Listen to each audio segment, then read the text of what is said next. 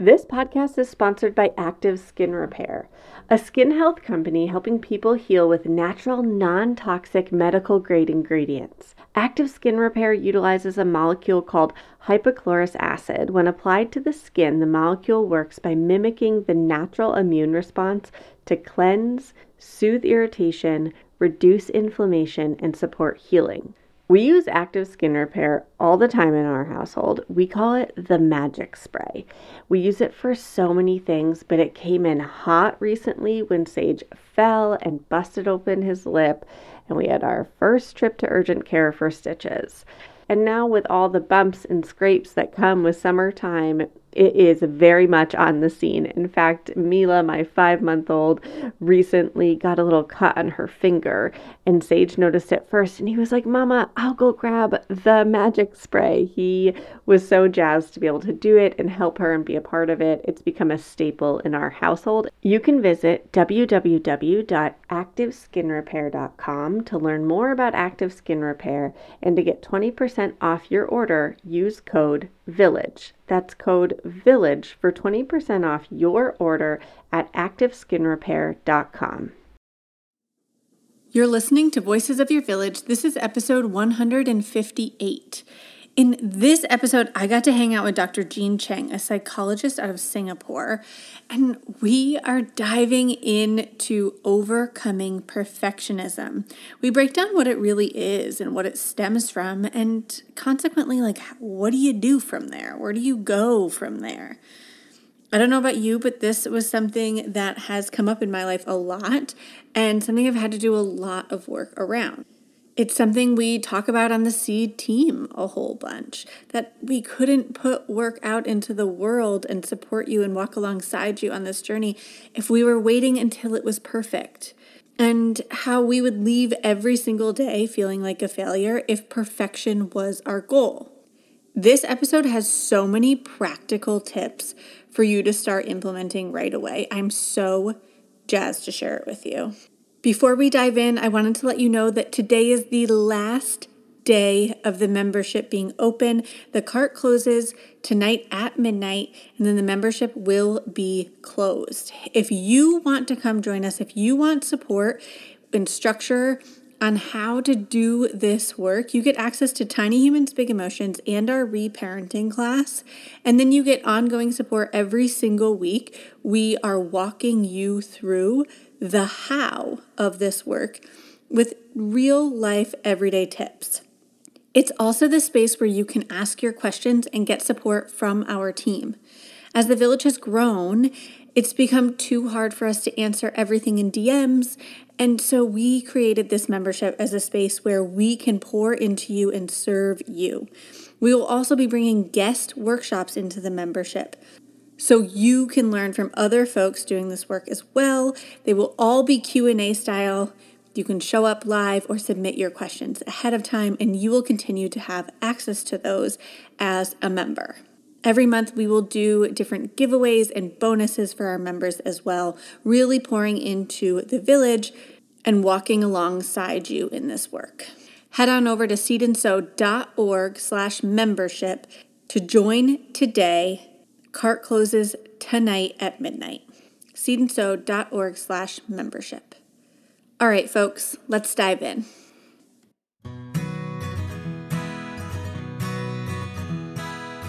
Welcome to Voices of Your Village, a place where parents, caregivers, teachers, and experts come to support one another on this wild ride of raising tiny humans. We combine decades of experience with the latest research to create the modern parenting village. Let's dive into honest conversation about real parenting challenges so it doesn't have to be this hard. I'm your host, Alyssa Blask Campbell.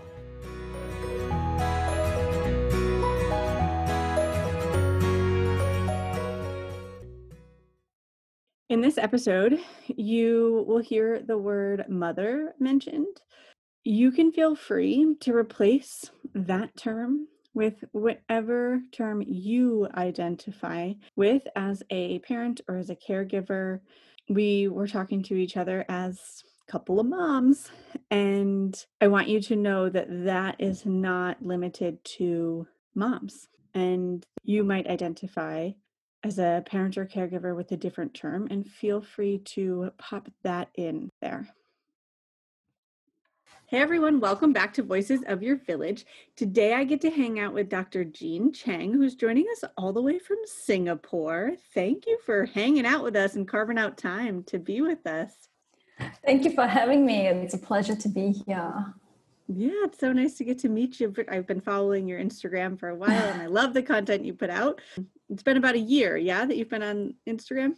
Yes, yes, just slightly over a year. Yes, it's it's such a great learning platform for myself as well because there's information from people from all kinds and all perspectives. So it's like, as I'm putting out content, I'm learning so much from everybody's content as well. And it's so great to just be connected with so many different people here.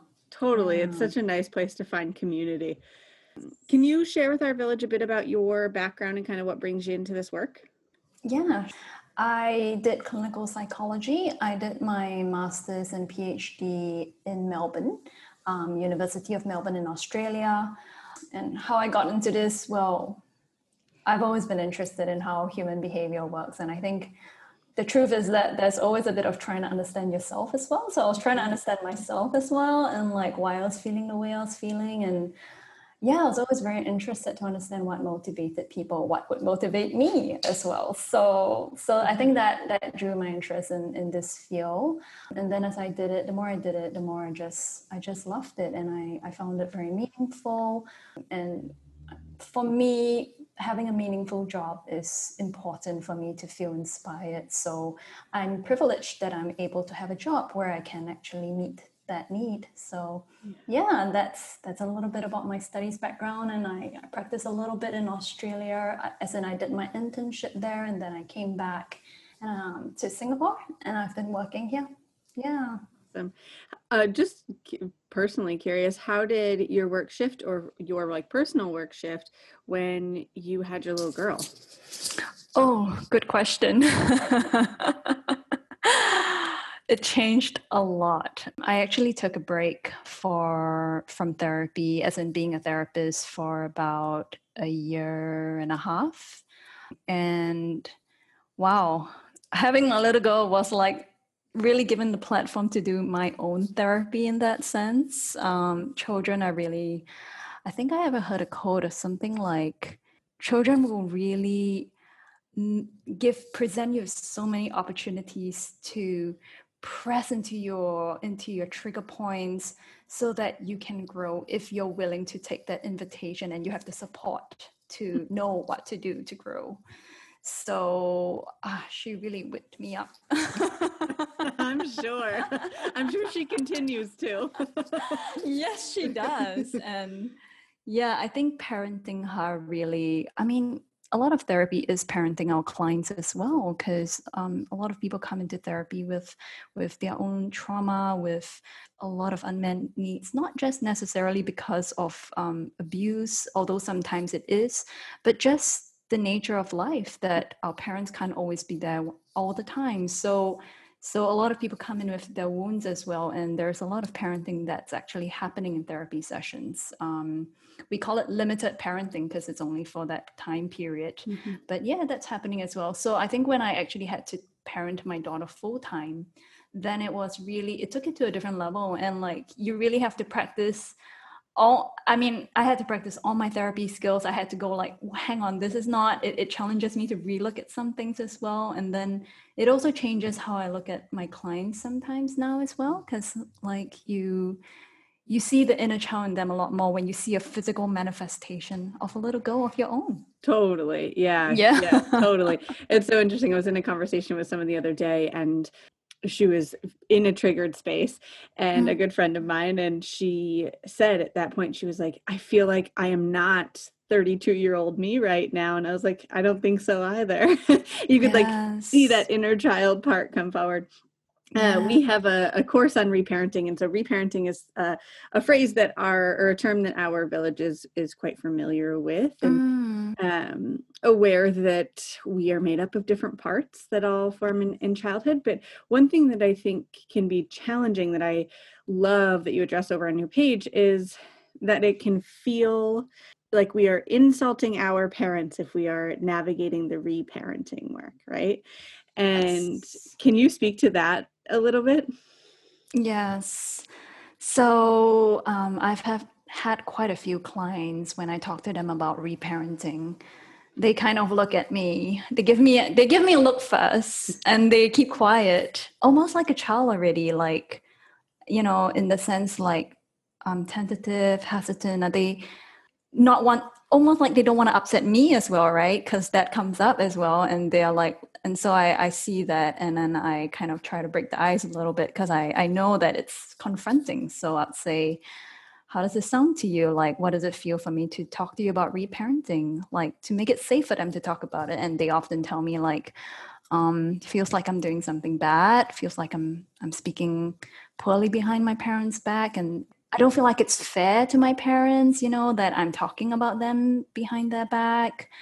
I mean, and they, you know, it, it's so spontaneous and so natural for for so many people that I've seen to actually immediately jump to protect their parents and jump to the parents' defense, even before I've said anything, even before we've even talked about anything. You know, it's like, no, my parents are fine, you're great, you know. So that that fierce loyalty that we are naturally born with i think like we naturally are born to bond with our caregivers and i think that's part of evolution so that that still plays up even as we're adults and i think that comes from of course that younger part of us as well yeah. um, so talking about it can feel very unsafe um, as in reparenting ourselves can feel very unsafe and i think we need to actually when I talk to my clients about it, I I I, I break it down as in I, I just speak about it very openly. I'm like, this this must feel very uncomfortable because you don't you you love your parents, you know, and you don't want and you know they've done their best and they have a lot as I said, you know, a lot of our parents have really done their best. Just that what can we do, for example, with we don't have enough finances so we can't be around and then some of uh, some of the children then feel a bit more neglected for example what can we do that our parents have their own intergenerational wounds you know that they would just and they are not aware of that and, and they don't have the same education and resources that we do to actually look at that for example so, so yeah. yeah yeah and uh, uh, thank you i think that one of the things that can be hard to kind of wrap our heads around is that it it doesn't necessarily mean we have like capital T trauma that you mm-hmm. had a mm-hmm. very traumatic, as you might describe it, childhood, but that there are all these parts that form just as an everyday part of life, right? Yes. And that it's okay to examine them, right? Like that permission to say, Oh, I'm going to take a look at what's coming up for me here and where that might be coming from. And it, it's interesting because I think, you know, when we look at, for instance, car seats, I think it's more comfortable for us to say, yeah, we I'm putting my child in a different car seat than I was mm-hmm. in as a kid because mm-hmm. we have different car seats, we have different standards, we've learned about car seat safety in a way that we didn't know decades ago, and so now we use a different car seat. And that like tangible component of safety it feels different than saying, Oh, I'm going to choose a different approach to this from a parenting perspective, or I'm going to navigate this in a different way from a social emotional perspective, mm. can feel like a betrayal, whereas like the car seat might not. Yes. you know? Somehow, yeah. You, I love the way you put that. You're, you're right. Like we, yeah. we take it so personally, or, or parents take it so personally, or we're afraid they take it so personally yeah. Yes. Whereas car seat is like, oh yeah, sure, upgrades. Exactly. somehow, somehow this is not seen as an upgrade. like, yeah, it's so but, interesting to me. But today, one of the things I really want to chat about that kept coming up in our village, we we consistently, it's like in my bio on Instagram, over and over, say progress over perfection. That you aren't going to. I've never left a day with a kid and been like, I was perfect today. I handled mm. everything perfectly, right? And it's, it's not the goal to to be perfect yes. or to get to a place where we're perfect. But I think that's easier said than examined. and yes. when it's coming up in the moment, you know, that like desire for perfectionism or that drive for perfectionism, I want to take a look today at like what is the root of perfectionism and if we tend toward perfectionism, what insight does that give us about our inner child?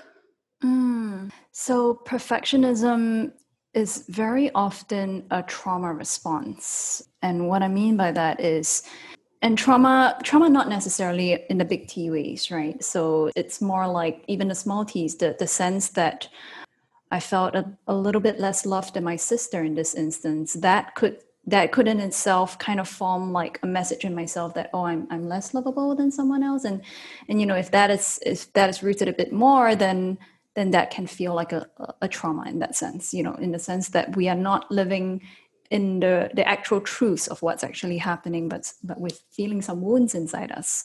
So perfectionism is is a very secure child wouldn't become a perfectionist. A very secure child can become very driven, can become very confident, can approach a lot of things, but they wouldn't feel like the compulsion to make sure that everything is done to this exact standard. And, and perfectionism is so is so exacting isn't it? It's so mm. precise. It's like and it's and, and it's also very variable for each person but within ourselves it's that sweet spot that's so high up there. So secure children wouldn't feel the need to to just hit this. There's more flexibility in them. There's more this sense of yeah i'm growing and and huh? What is this spot that i'm supposed to hit? Like like it, it wouldn't it wouldn't come to them that way. But for a lot of us who develop perfectionism it it usually comes from a sense of i would like to say that a lot of our childhood wounds comes from a sense of a reduced sense of being loved a lot of it has to do with love or and it's not not necessarily that our parents didn't love us because they a lot of our parents do and I, I know that i love my daughter a lot as well for example. But who knows? She might end up in therapy one day right? Because the way i love her she might still she might not feel it. I might not be able to tend to her the way she needs no matter how how, how hard i try. Mm-hmm. so she might end up in therapy and i think that's one of the things that um, as parents we cannot take so personally as well. So anyway back to back to that. So when a child feels less loved then because children are designed biologically and evolutionarily for their own survival to be in connection with their caregiver then it's like if i feel less loved usually it's because i feel less connected. Like somehow somehow you know you're not really tuning into me you're not giving me the attention that i need I'm not getting the warmth, the nurturing, the the attunement, the I'm not having you attune to my emotions, then then I will also just notice when you do. And because our parents and maybe even ourselves, you know, when our children are behaving in a way that makes our lives easier, mm-hmm. we tend to praise them, right? Because it's mm-hmm. like, oh, great. You know, so oh you're helping you're helping out with the dishes. You're such a good girl. You're so considerate. And we built that you know and oh you're doing your, your homework you know that's wonderful. You're so studious. We praise these behaviors where they are kind of striving more.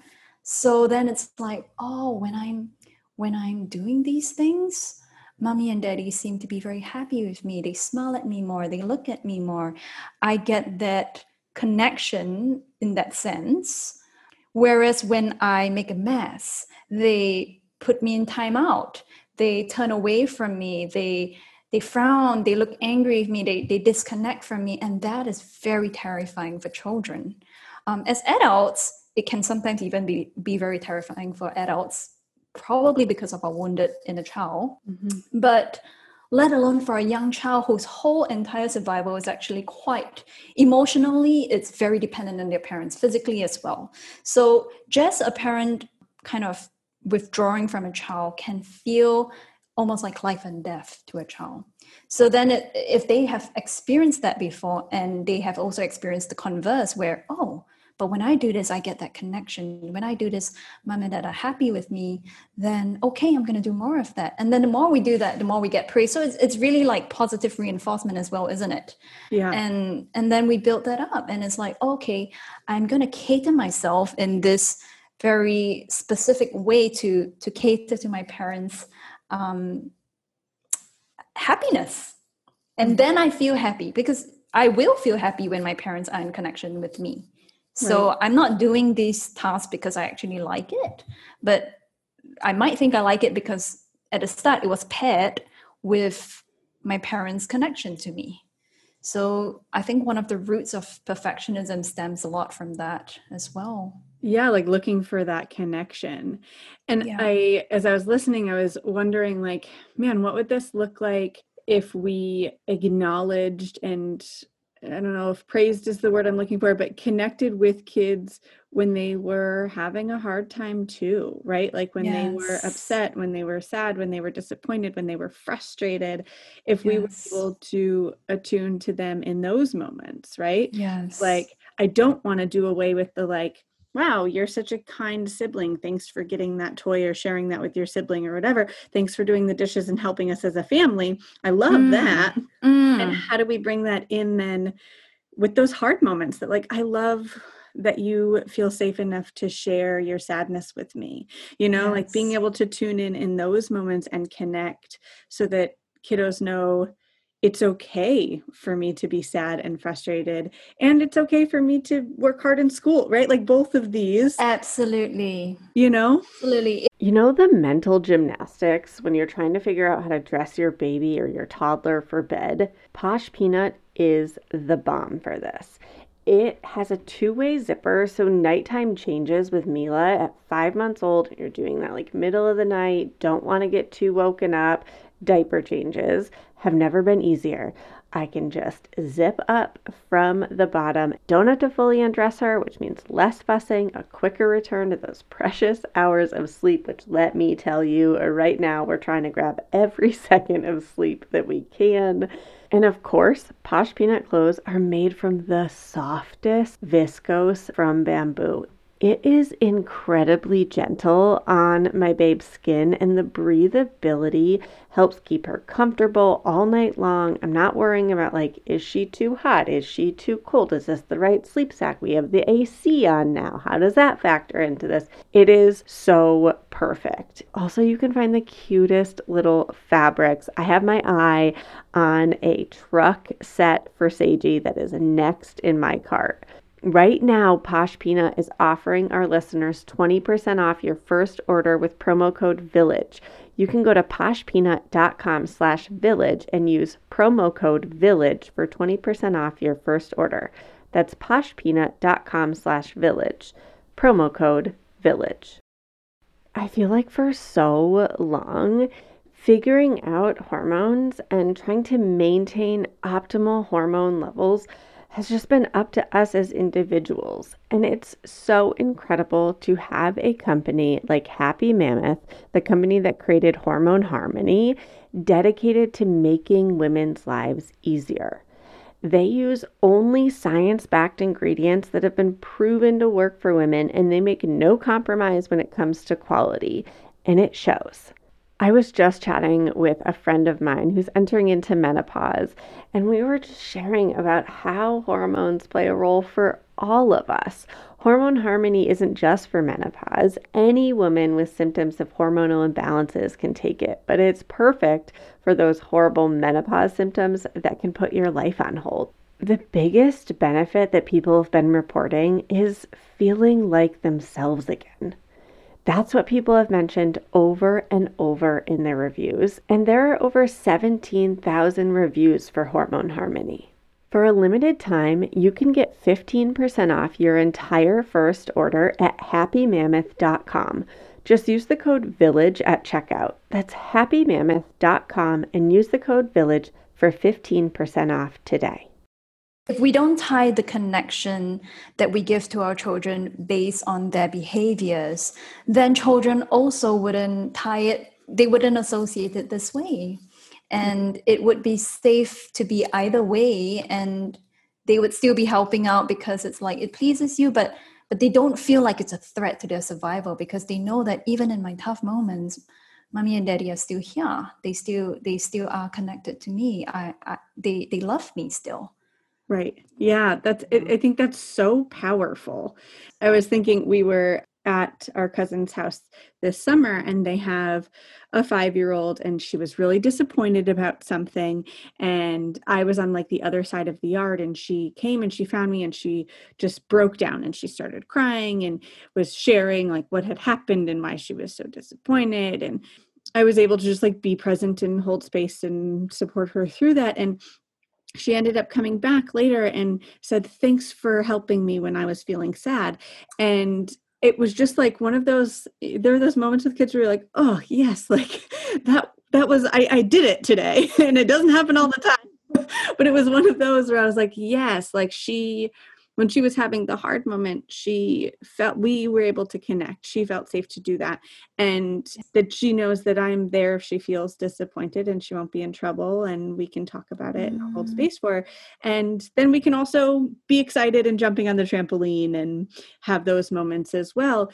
I think the hard part is you know that inner child does get triggered for us, right? So when they yes. come over and they're having that hard emotion or they're making a mess in the house or they hit their younger sibling, we're going to be triggered too. Absolutely, yes. and it's so hard to like regulate and then be present and hold space all in because yes. it happens so fast. yes, yes. And yes. so how do we like as folks are tuning in and they're like, yeah, I want to I want to do this. Like I I do mm. Want my kiddo to know that it's okay to feel hard stuff and I'm here and we can connect and we can also connect on these things that maybe come more easily to me. How as we're reparenting ourselves do we create new habits and boundaries that support us in moving away from perfectionism and really holding space for all of it?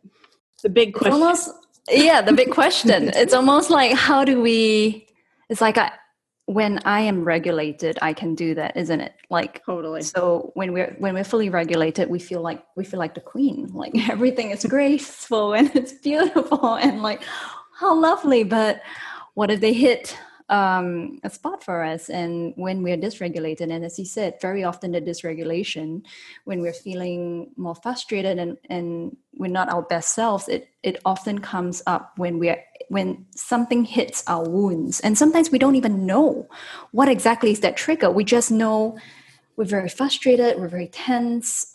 And so it's a very good question. How do we then connect in those moments? And I, I thought I might mm, I thought I might just share a, maybe a personal anecdote for myself on, on this. So when I noticed there was a period of time when my daughter was younger, when she was two two plus, that I just found myself kind of wanting to only spend like five minutes with her.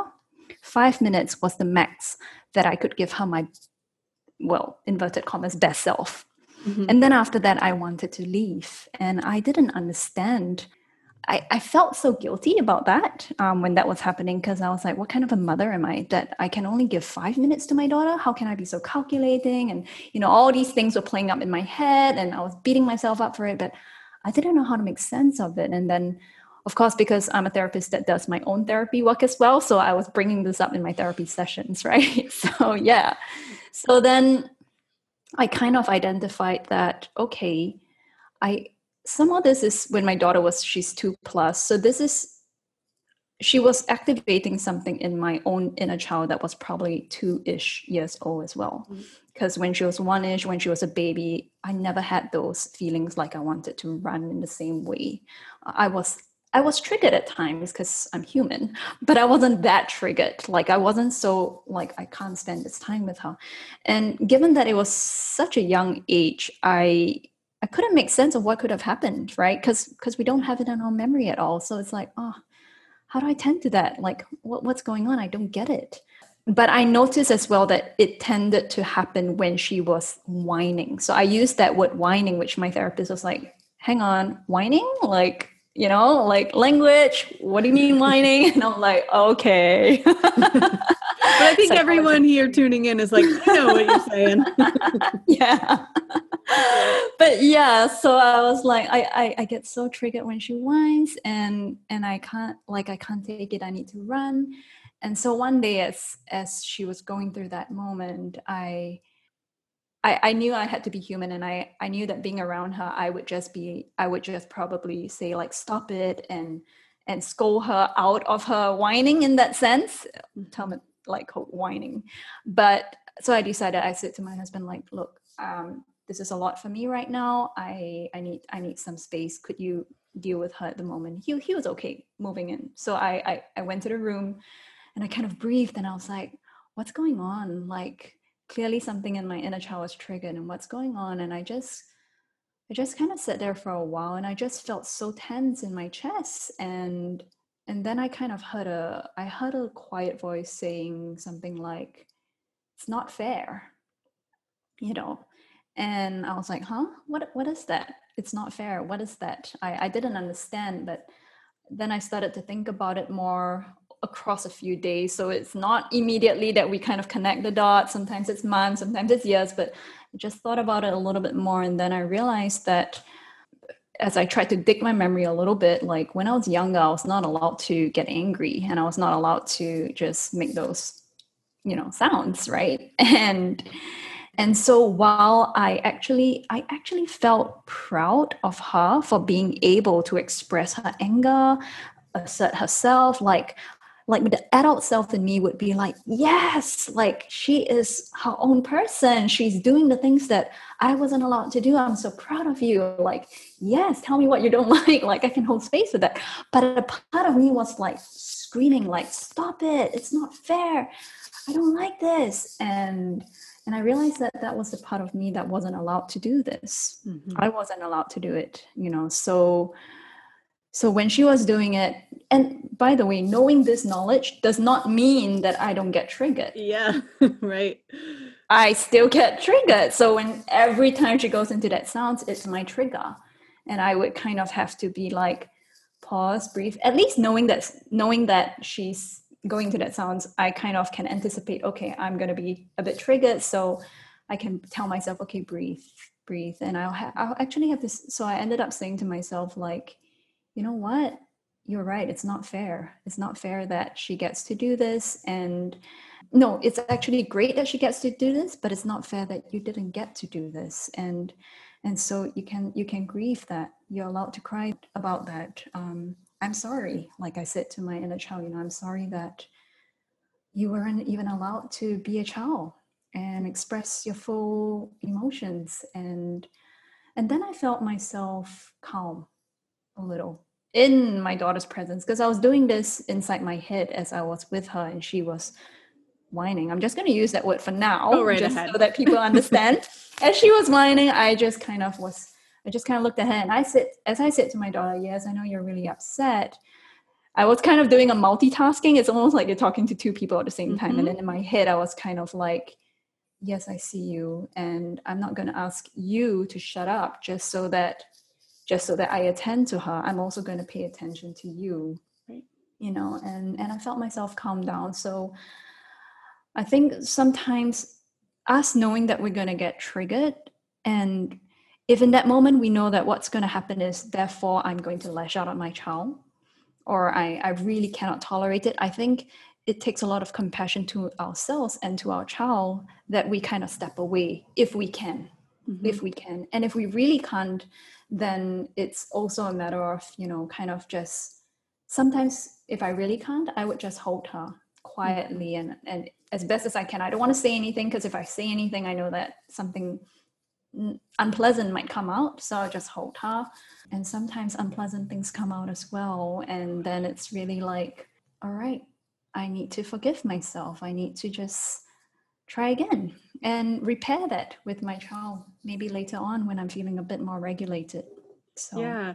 I think repair is the greatest gift right? That like you're saying as you're sharing this story and thank you for sharing your anecdote welcome. that it you were able to help that 2-year-old in you feel seen right and feel yeah. cared for and receive something that she didn't receive as a child and probably for you know the decades after being two has mm. been wanting to feel seen and has yes. lived inside and i think it's so empowering to know that we can tend to those wounds and heal and just as you were saying like when that child felt seen you started to feel calm right? Mm. That like mm.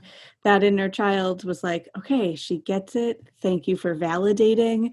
Yes. I can calm now. And now you can tend to your daughter. exactly. And I think that's so powerful and empowering when we realize that we have the ability to do that and yes. that it's not like well once there's a rupture that then we just have this inner child wound that lives there forever and there's nothing we can do. But rather that like there are things that we can do to hold space for and support that wound. And that same thing for your daughter then right? Like then when you aren't a perfect parent and when you do mm. react instead of responding with intention you know that i can navigate repair right like it doesn't have to end there yes Yes, absolutely. It's so powerful. I think one of the one of the most important things that I've also had to learn on this in terms of reparenting my inner child in the moment, mm-hmm.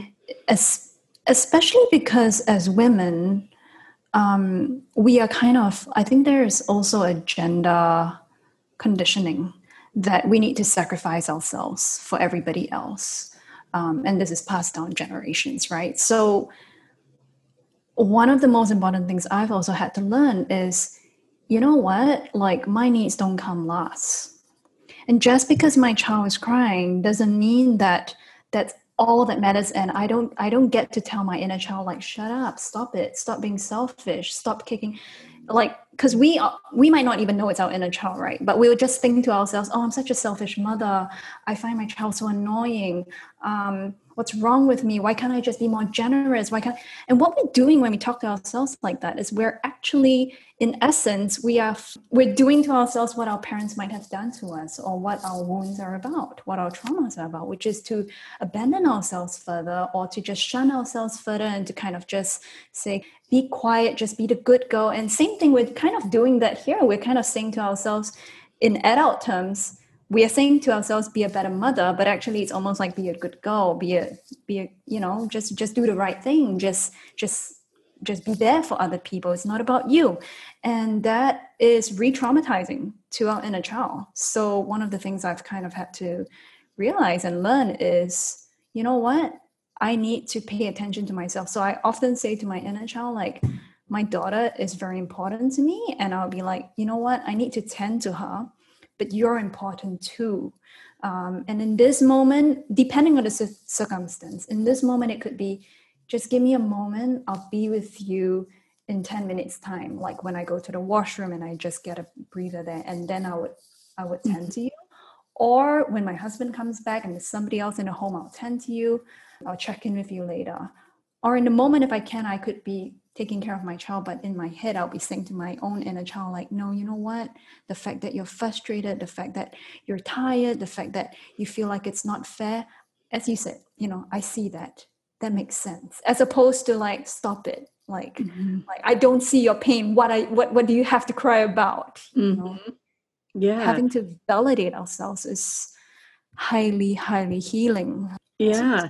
Oh i love all of that. And that connection between like uh, the gender connection i think is huge yes. and i think when we can shift that narrative from like i'm being selfish by taking care of myself mm-hmm. in this moment to mm-hmm. I can best show up with my child because even if in that moment you don't yell or react, are you really able to connect with the whining child if inside you're saying like why is she whining? This is so annoying. If that's what's happening inside are you really able to connect with the child in front of you? Absolutely. Versus absolutely. when you can tend to that inner child and hold space and connect there it's much easier to connect to the child in front of you.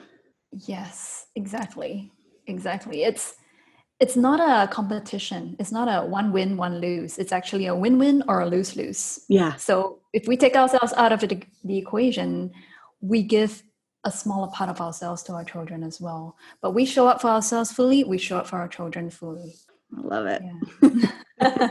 I think a lot of us, you know, we carry shame and guilt around imperfection, right? That like maybe, mm. you know, I, I, I was thinking of parts of my childhood when I was thinking about coming into this interview and was just like taking a moment to be like, what did this look like for me growing up? And uh, this idea of perfection, there was very much a an acceptance of failure, of making mistakes in my house. And I grew up in a family of athletes, and it, the expectation is not that you win every game or you make every basket or whatever. There's like an acceptance of, yeah, you're gonna miss, you're gonna lose, we're gonna move forward, and yet, and so I do have, and I and I think that I was I feel fortunate to have grown up in a space where mistakes were welcomed in some spaces and think it's the only way you can be an entrepreneur and start a business is if you're like, yeah, I'm going to fail a million times and keep going.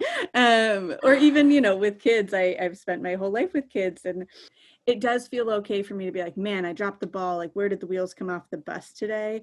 And how do I navigate that going forward, whether it's repair or um, taking care of myself in another way tomorrow or whatever? That feels mm-hmm. comfortable for me. There are, however, things where, like, if I set a goal for myself and I don't reach it, then it's really, really hard for me. There's like mm. perfectionism in that. And I was thinking about it and was like, where does that come from? And realized, like, even in this house where I didn't feel like perfectionism was a focus, there was still a lot of commentary around, like, wow, that person's so smart or that person's so whatever.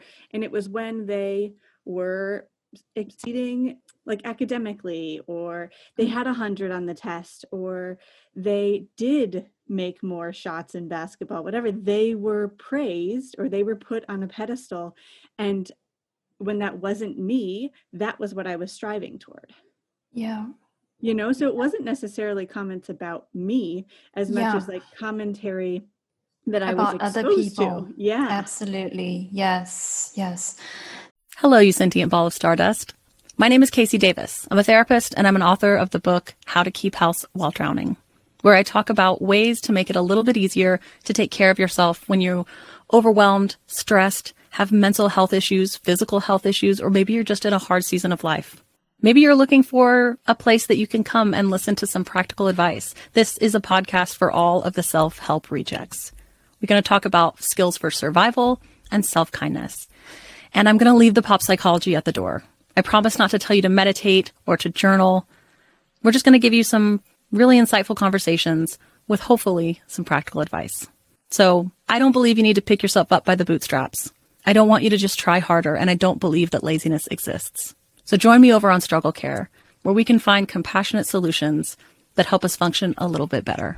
Lynn, this time of year, parenting can be such a flusterclux. You've come to the right place. I'm Lynn Lyons, and I've been treating anxious families for over 30 years. I'm Lynn's sister in law and co host Robin Hutson. Join us for Flusterclux, a podcast for parents who worry. Wait, that's everybody. Yeah, these last few years have felt like one long anxiety attack for so many. Why do you think parents are always surprised that a podcast about anxiety relates to them, even if no one in their house has an anxiety disorder? Well, worry is human. Everyone does it, and anxiety shows up when we face uncertainty. All the parenting tips you've taught me have been essential. I love to break it down into skills we need to manage worry in our families. We've covered so many topics depression, burnout, meltdowns, perfectionism. Don't forget scary mothers in law. Right, but of course, that's not my mother in law. Because that's my mother. And a listener. As a psychotherapist, I like to teach parents and kids how to respond to everyday moments in healthy ways. Managing anxiety really can be taught. It really can. And I'll even tell you what to say. We talk about serious stuff, but without being too serious. Anxiety wants everything serious. Anxiety doesn't stand a chance when we're laughing, even about the tough stuff. The way we the way we as parents talk about people, our children learn so much about that. We don't necessarily have to do that to our child, but I mean as children we naturally just want to belong, to be accepted, to please as well, right? So hearing your parents talk about these things, you naturally want to be that so that yeah. you can be praised as well absolutely and i think yes. we see this in siblings you know where like you uh, my mom, I can hear my mom saying this, where she would like give my brother a compliment or would praise him for something, and I would be like, "Well, I did this too," or like, "Well, yeah. and and she would say, just because I complimented your brother doesn't mean I'm saying something bad about you. But as a kid in that moment, that's how it feels, right? Because I'm like, oh, but I'm not getting that. And I think that's so often, it, it's so common Mhm. with siblings where we'll see, like, oh, but what about me? You're connecting with my sibling right now, and I don't feel connected right now. Exactly, exactly. It's we don't think of it in those terms, but it really boils down to connection, isn't it? Yeah. Yes, it's like it's not so much about that we want to be we want the exact accolades as our sibling, but we definitely want that connection. We want to be seen.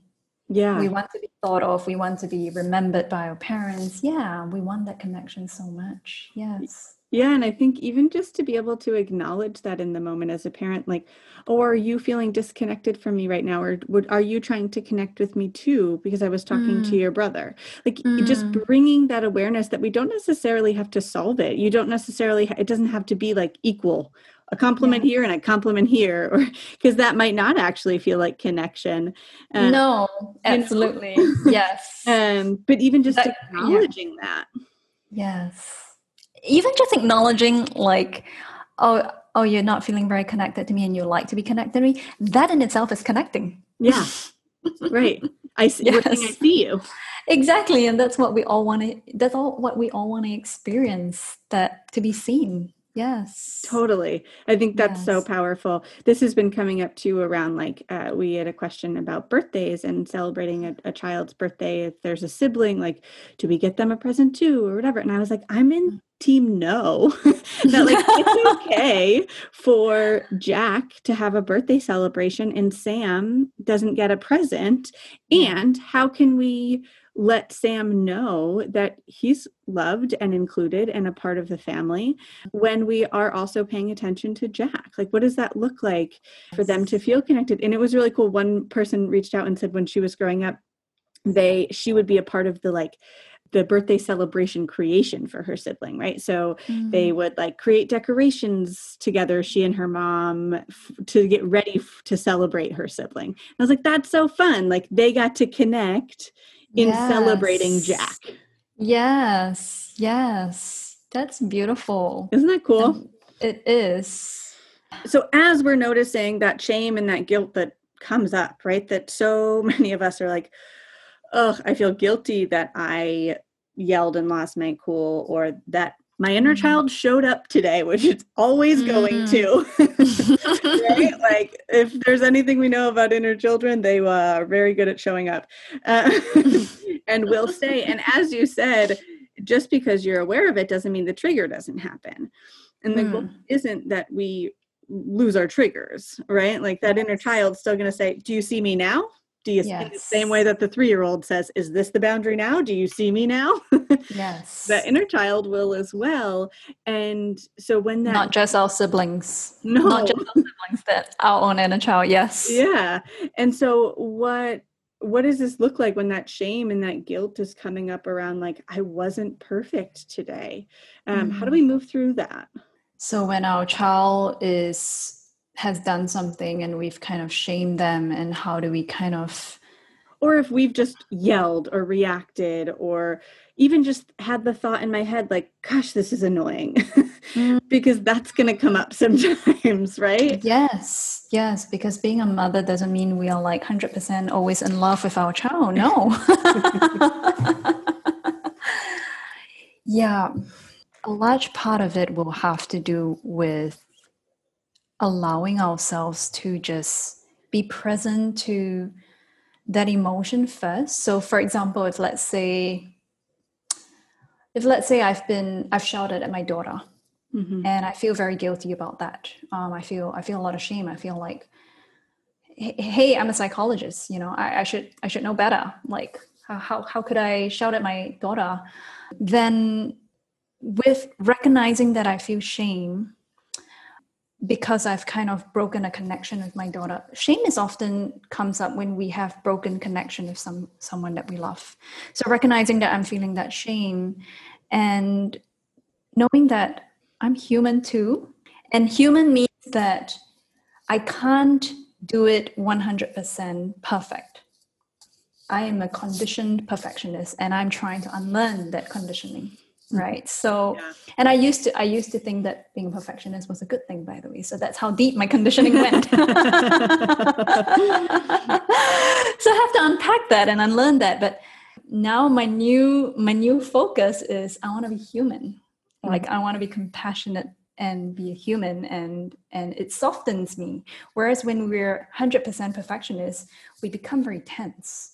And you you might be doing a lot of things like like the house is neat, you're getting things done, but but people don't exactly like being around you because you you get you get pretty tense and you're you're you're actually very disconnected when you're in perfectionistic mode. Mm-hmm. So coming back to the shame, when I'm feeling that shame, then it's often my perfectionism kicking in and kind of saying like, "You're not perfect, therefore terrible, terrible mm-hmm. that you're not you're not hitting the mark." And given that I now know that perfectionism isn't my goal, but uh, my inner child would still say, "But we're supposed to be perfect." Mm-hmm. You know, you know, she would cry. She she would actually cry and say, "I I want to be perfect." Like I, as the as the loving adult, I'm like, perfectionism isn't a goal. I'm telling myself, but I can hear, I can hear something inside me cry and say, "But I want to be perfect." Like I love being perfect and I, I love myself more when I'm perfect, you know. Mm-hmm. Um, oh, yes. I'm sorry. I love myself more when I'm perfect is like, oh, I feel like that captures it so much. Yeah. Because we have these rules, right? About our love is conditional based on mm-hmm. how perfect we are on this continuum. So I, I hear that and then I kind of I kind of pause and I it, sometimes I do a bit of imagery with myself. I do this with clients as well, um, but for myself, then what I would do that is I'll kind of just close my eyes out. I'll just kind of ask.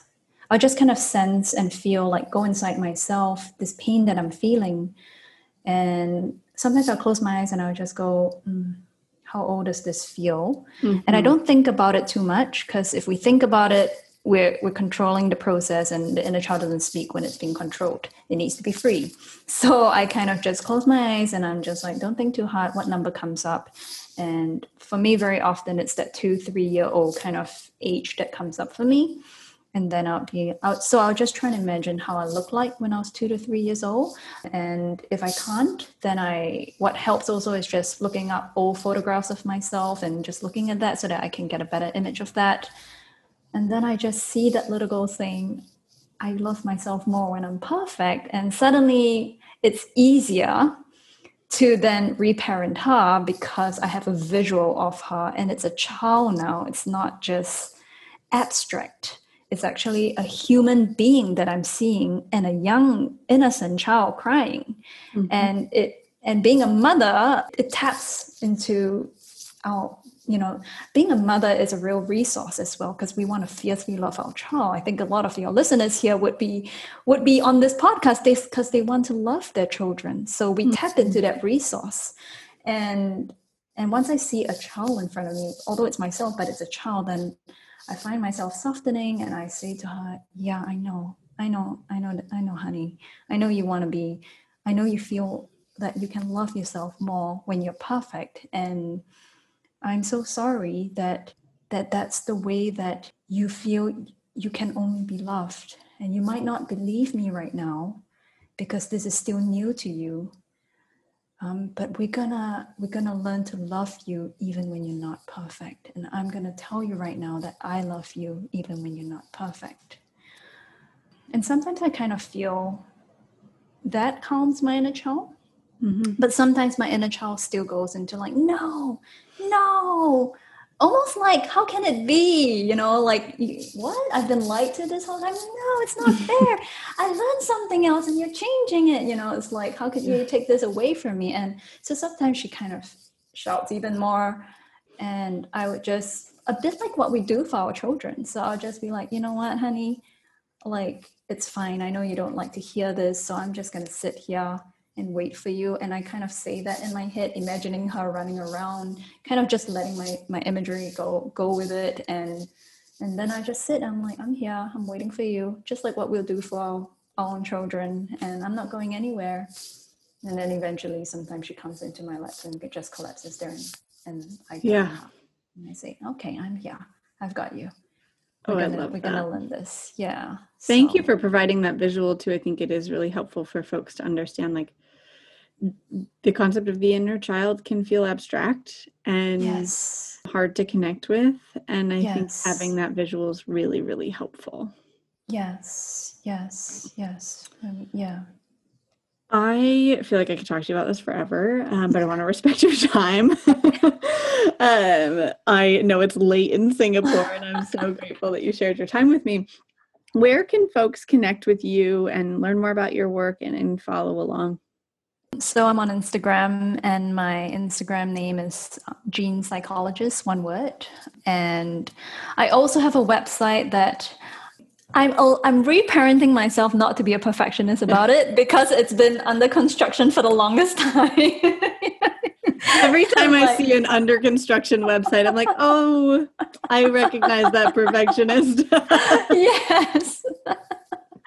So, but hopefully, um, in time to come, it will be up, and the website is just www.talithakoum.psychology.com.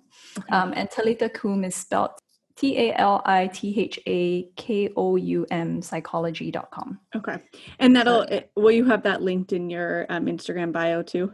I do. So, Okay. yes, it's in my bio there. Yeah. Great. We will link to all of that in um, the transcript for this episode. And thank you so much for hanging out with me and just shedding light on kind of what this journey looks like. And I, I love that you noted too that it is a journey, and sometimes you're hanging out with your inner child for a few minutes and they feel seen, and sometimes it's days, it's weeks, it's months, it's years, as they will often be very guarded and protected and it takes a lot of trust for an inner child to really be ready to listen to what we're saying right and even at the end with that visual that you were saying sometimes that calms me and sometimes they're not ready just like the 2 year old that's yelling no to coping strategies because they're not ready to feel calm yet Exactly. i love that thank you so much You're most welcome. Thank you for having me. Thanks for tuning in to Voices of Your Village. Check out the transcript at voicesofyourvillage.com. Did you know that we have a special community over on Instagram hanging out every day with more free content? Come join us at seed.and.sew, S E W. Take a screenshot of you tuning in, share it on the gram, and tag seed.and.sew to let me know your key takeaway. If you're digging this podcast, make sure to subscribe so you don't miss an episode. We love collaborating with you to raise emotionally intelligent humans. Hello, you sentient ball of stardust. My name is KC Davis. I'm a therapist and I'm an author of the book How to Keep House While Drowning, where I talk about ways to make it a little bit easier to take care of yourself when you're overwhelmed, stressed, have mental health issues, physical health issues, or maybe you're just in a hard season of life. Maybe you're looking for a place that you can come and listen to some practical advice. This is a podcast for all of the self help rejects. We're going to talk about skills for survival and self kindness. And I'm going to leave the pop psychology at the door. I promise not to tell you to meditate or to journal. We're just going to give you some really insightful conversations with hopefully some practical advice. So I don't believe you need to pick yourself up by the bootstraps. I don't want you to just try harder, and I don't believe that laziness exists. So join me over on Struggle Care, where we can find compassionate solutions that help us function a little bit better.